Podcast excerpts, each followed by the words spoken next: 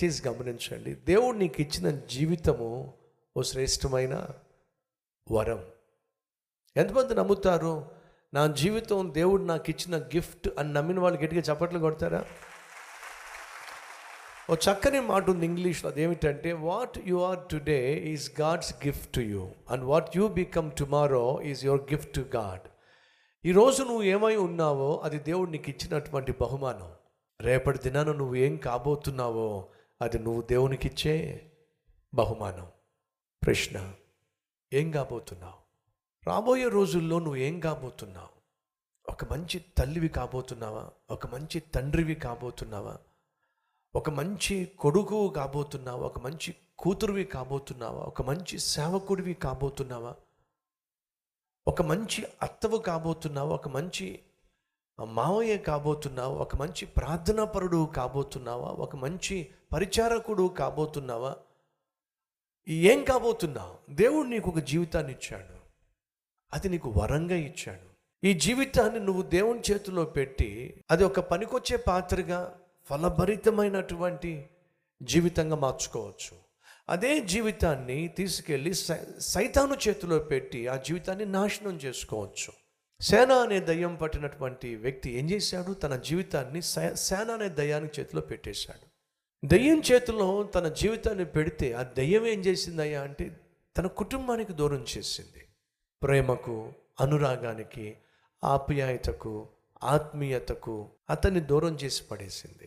Address లేకుండా చేసేసింది, ఆత్మీయత లేకుండా చేసేసింది. అంతేకాకుండా సరి అర్ధనగ్నంగా మార్చేసింది. అరిచేవాడిగా, కేకలేసేవాడిగా తీర్చేసింది. ఈరోజు నా ప్రియ సహోదరి సహోదరులు, దేవుడు నీకు ఇచ్చిన జీవితాన్ని దేవుని చేతికి అప్పగిస్తే ఆ జీవితాన్ని దేవుడు విలువలతో నింపుతాడు, విలువైన జీవితంగా మారుస్తాడు. నీ జీవితాన్ని సైతానుకు అప్పగించినట్లయితే నీ జీవితానికి రూపురేఖలు లేకుండా చేస్తాడు. దేవుడిచ్చినటువంటి గొప్ప వరం ఏమిటో తెలుసా? నీ జీవితం. ఈ జీవితంతో నువ్వేమైనా చేయొచ్చు. దావీదు వలె నీ జీవితాన్ని దేవునికి అప్పగిస్తే దేవుడు ఏం చేస్తాడు? నేను ఒక రాజుని చేస్తాడు. యోసేపు వలె నీ జీవితాన్ని దేవునికి అప్పగిస్తే దేవుడు ఏం చేస్తాడు? నేను గొప్ప నాయకుడిని చేస్తాడు. దానియేలు వలె నీ జీవితాన్ని దేవునికి అప్పగిస్తే దేవుడు ఏం చేస్తాడు? నీ జీవితాన్ని ఒక జ్ఞానం, మహాజ్ఞానంతో నింపేస్తాడు. అలా కాకుండా నీ జీవితాన్ని సైతానికి అప్పగిస్తే, సేన అనే దయ్యానికి అప్పగిస్తే చూశాంగా సమాధికి చేర్చేస్తాడు. బతికుండగానే నిన్ను ఒక జీవశవంగా మార్చేస్తాడు.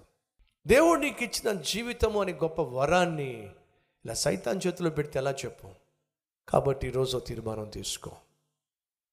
నీ విలువైన జీవితాన్ని విలువలతో నింపగలిగిన దేవునికి ఇస్తే, యోసేపు తన జీవితాన్ని దేవునికి ఇచ్చాడు, దావీదు తన జీవితాన్ని దేవునికి ఇచ్చాడు, దానియేలు తన జీవితాన్ని దేవునికి ఇచ్చాడు, తిమోతి తన జీవితాన్ని దేవునికి ఇచ్చాడు, మార్కు తన జీవితాన్ని దేవునికి ఇచ్చాడు. వీళ్ళందరూ ఎవరో తెలుసా? యవనస్తులు. కానీ ఏమయ్యారు? గొప్ప నాయకులయ్యారు, రాజులయ్యారు, సేవకులయ్యారు. తమ్ముడు, చెల్లి, నీ జీవితాన్ని యేసయ్యకు అప్పగించినట్లయితే ఆ జీవితాన్ని విలువలతో నింపేస్తాడు, ఉన్నతమైన స్థితికి నిన్ను చేరుస్తాడు. కాబట్టి ఈరోజు నీ జీవితాన్ని దేవుడు నీకు ఒక వరంగా ఇచ్చాడు. ఆ ఇచ్చిన ఈ జీవితాన్ని ఏం చేయబోతున్నావు? ప్రార్థన చేద్దాం. ప్రతి ఒక్కరి తలలో వచ్చండి.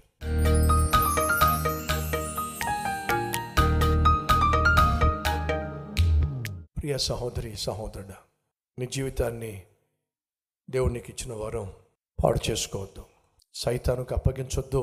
మనసు అలా అడియాశలు కలిగి తిరుగులాడుట కంటే కళ్ళ ముందు ఉన్న దానిని అనుభవించే జీవితం మాకు దయచేయి నాయన. ఏది మీరు మాకు ఇస్తే దాన్ని సంతోషంగా అంగీకరించి ఆనందించి అనుభవించే జీవితం మాకు దయచేయి. విలువ లేని వాటి కోసం సమయాన్ని వెచ్చించక, వ్యర్థం చేసుకోక, విలువైన వాటి కోసమే సమయాన్ని ఖర్చు చేసే కృప మాకు దయచేయి. అన్నిటికంటే జీవితము చాలా విలువైంది. ఈ విలువైన జీవితాన్ని సైతానుకు అప్పగిస్తే విలువ లేకుండా చేసేస్తాడు. విలువ లేని జీవితాన్నైనా నీ చేతికి అప్పగిస్తే విలువలతో నింపేస్తావు నాయన. కాబట్టి నా జీవితాన్ని, మా జీవితాన్ని విలువైన జీవితముగా మలచటానికి, మార్చటానికి నీ చేతికి అప్పగిస్తున్నావు. నీ చిత్తానుసారంగా జీవించడానికి, వాక్యానుసారంగా జీవించడానికి, విలువలతో మేము జీవించి విలువైన దేవుని బిడ్డలుగా ఈ భూమి మీద బ్రతికే భాగ్యము దయచేయమని యేసు నామం పేరట వేడుకుంటున్నాం తండ్రి. ఆమెన్.